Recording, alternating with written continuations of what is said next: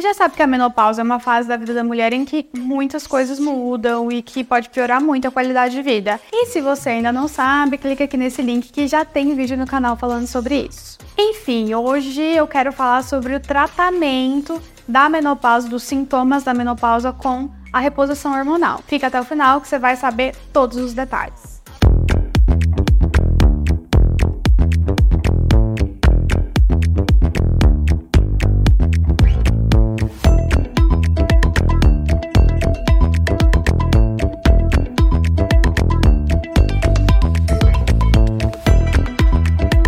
Marielle Mello, sou endocrinologista e meu objetivo é tratar diabetes, tireoide e obesidade de uma forma leve e descomplicada. A terapia de reposição hormonal da menopausa é a forma mais eficiente de acabar com todos aqueles sintomas que te atrapalham e tiram sua qualidade de vida. Mas o principal é saber se você é candidata ou não a fazer a terapia hormonal da menopausa. Então, vou começar esse vídeo pelas contraindicações.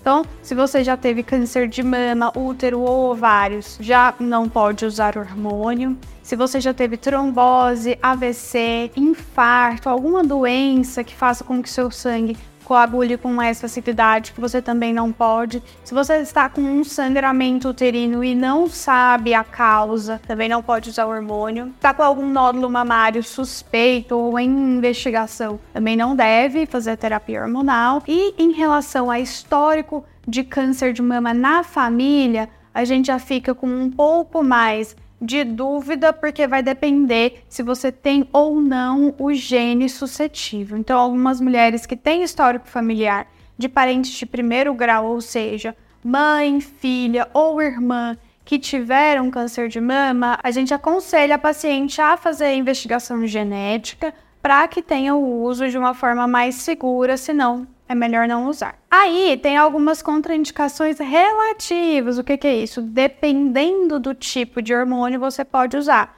Então, mulheres que têm enxaqueca, que fumam, que têm colesterol alto, tem diabetes, que tem obesidade, nesses casos o ideal é não usar reposição em comprimido, em pílula. O melhor é pela pele, ou adesivo ou gel. E agora eu vou explicar para vocês quais são todas essas possibilidades. E para saber como que faz a reposição hormonal, você precisa saber quais são os hormônios que vão fazer parte dessa reposição. O principal e o primordial que tem que estar presente em toda a reposição hormonal é o estrógeno. Por quê? Porque era o estrógeno que era produzido na época da menacme, que é a fase que a mulher ainda menstrua, e é ele que dá todas as características femininas, então deixa a pele mais sedosa, o cabelo é mais macio, tem aquela questão de lubrificação vaginal que é completamente dependente do estrógeno. Então, a maioria das coisas que a mulher sente na menopausa, elas são pela privação, ou seja, pela parada de produção de estrógeno. E o estrógeno mais abundante que a gente tem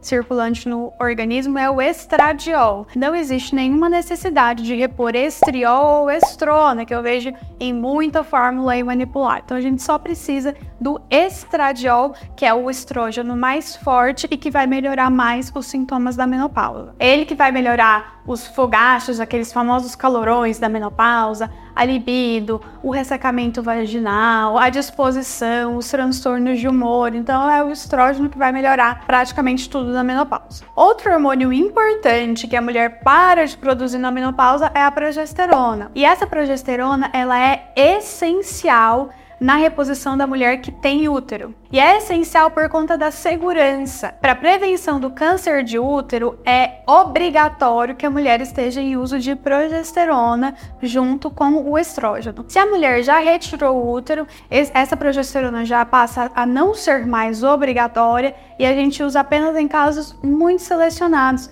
principalmente para melhorar o padrão do sono. Muita gente acha que eu estou esquecendo do principal hormônio, que é a testosterona. Mas não, gente, a testosterona não é obrigatória na reposição hormonal da menopausa. Inclusive, ela deve ser indicada na minoria das mulheres. E a única indicação que a gente tem de uso de testosterona na mulher é se ela está pós-menopausa, já em uso de estrógeno em doses adequadas e ainda assim apresenta uma libido muito baixa. Mas não é só aquela libido que você fala assim: ah, hoje eu não quero, eu tô com dor de cabeça. Mas se o seu companheiro fizer uma surpresa, se ele te der um presente, você vai, vai você vai ter aquela libido ali que vai ser despertada. Essa queda de libido que indica o uso de testosterona é uma mais grave, que se chama síndrome do desejo sexual hipoativo, que para a gente fazer esse diagnóstico precisa de preencher alguns critérios, um questionário e aí sim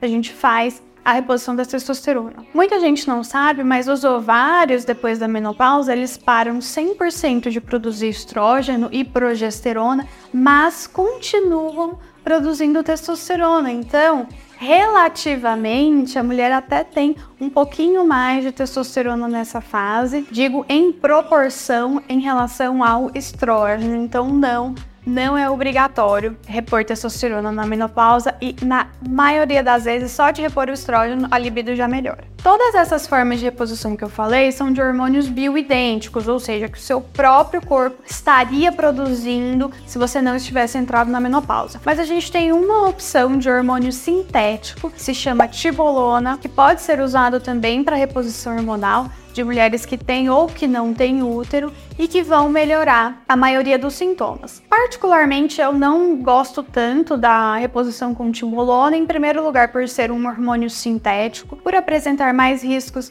de trombose do que os hormônios bioidênticos e por não melhorar tão bem os sintomas da menopausa quanto os outros hormônios naturais. E você já sabe todos os hormônios que a gente tem que repor: estrógeno, progesterona e, em alguns casos, testosterona. Mas agora eu vou te ensinar como você pode fazer essa reposição. A primeira opção que todo mundo tem mais familiaridade é o comprimido. Então, existem comprimidos com estradiol, com estradiol e progesterona. Algumas progesteronas são sintéticas, então converse com seu médico para é, escolher a, a, testosterona mais parecida com a que seu corpo produzia. E nessas pílulas é muito fácil porque vem tudo no mesmo comprimido, elas vêm combinadas. Se você precisa de usar só o estrógeno, também tem pílulas que só tem estrógeno, estradiol no caso. Uma outra forma de reposição, que é inclusive mais segura e mais indicada nas aquelas pacientes que têm um risco relativo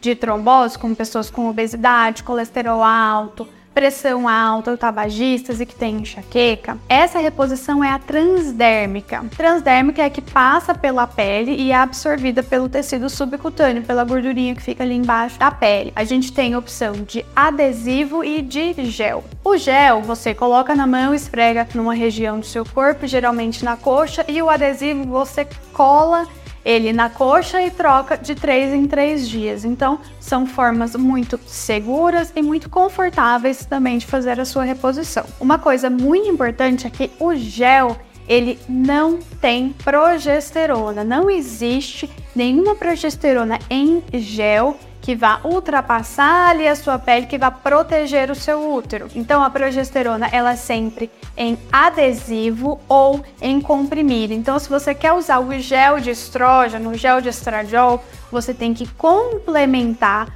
com uma progesterona em comprimido para proteger o seu útero. Isso é muito importante porque eu vejo algumas pessoas que fazem manipulação de progesterona e no gel de manipulação eles colocam um ativo de progesterona, mas isso não significa que está protegendo seu útero contra câncer de útero. Então, esse é o ponto, um dos pontos mais importantes desse vídeo é saber que a progesterona é só em adesivo ou em comprimido. Não sei se vocês estão sentindo falta de alguma coisa, mas tem os famosos chips de reposição hormonal da menopausa, aqueles implantes que colocam lá debaixo da pele, que daí qual que é a propaganda? Olha, vai ser muito fácil. Você vai colocar lá, não vai nem lembrar e o hormônio já vai estar tá sendo liberado. Mas, gente, não existe nenhum implante hormonal para reposição da menopausa que seja liberado pela Anvisa. Todos esses que você, vocês veem, até médicos mesmo, colocando e fazendo propaganda, eles são ilegais, eles não são fiscalizados. Ah, mas qual que é o problema? O problema é que você não sabe o que está indo lá dentro. Às vezes está indo um monte de hormônio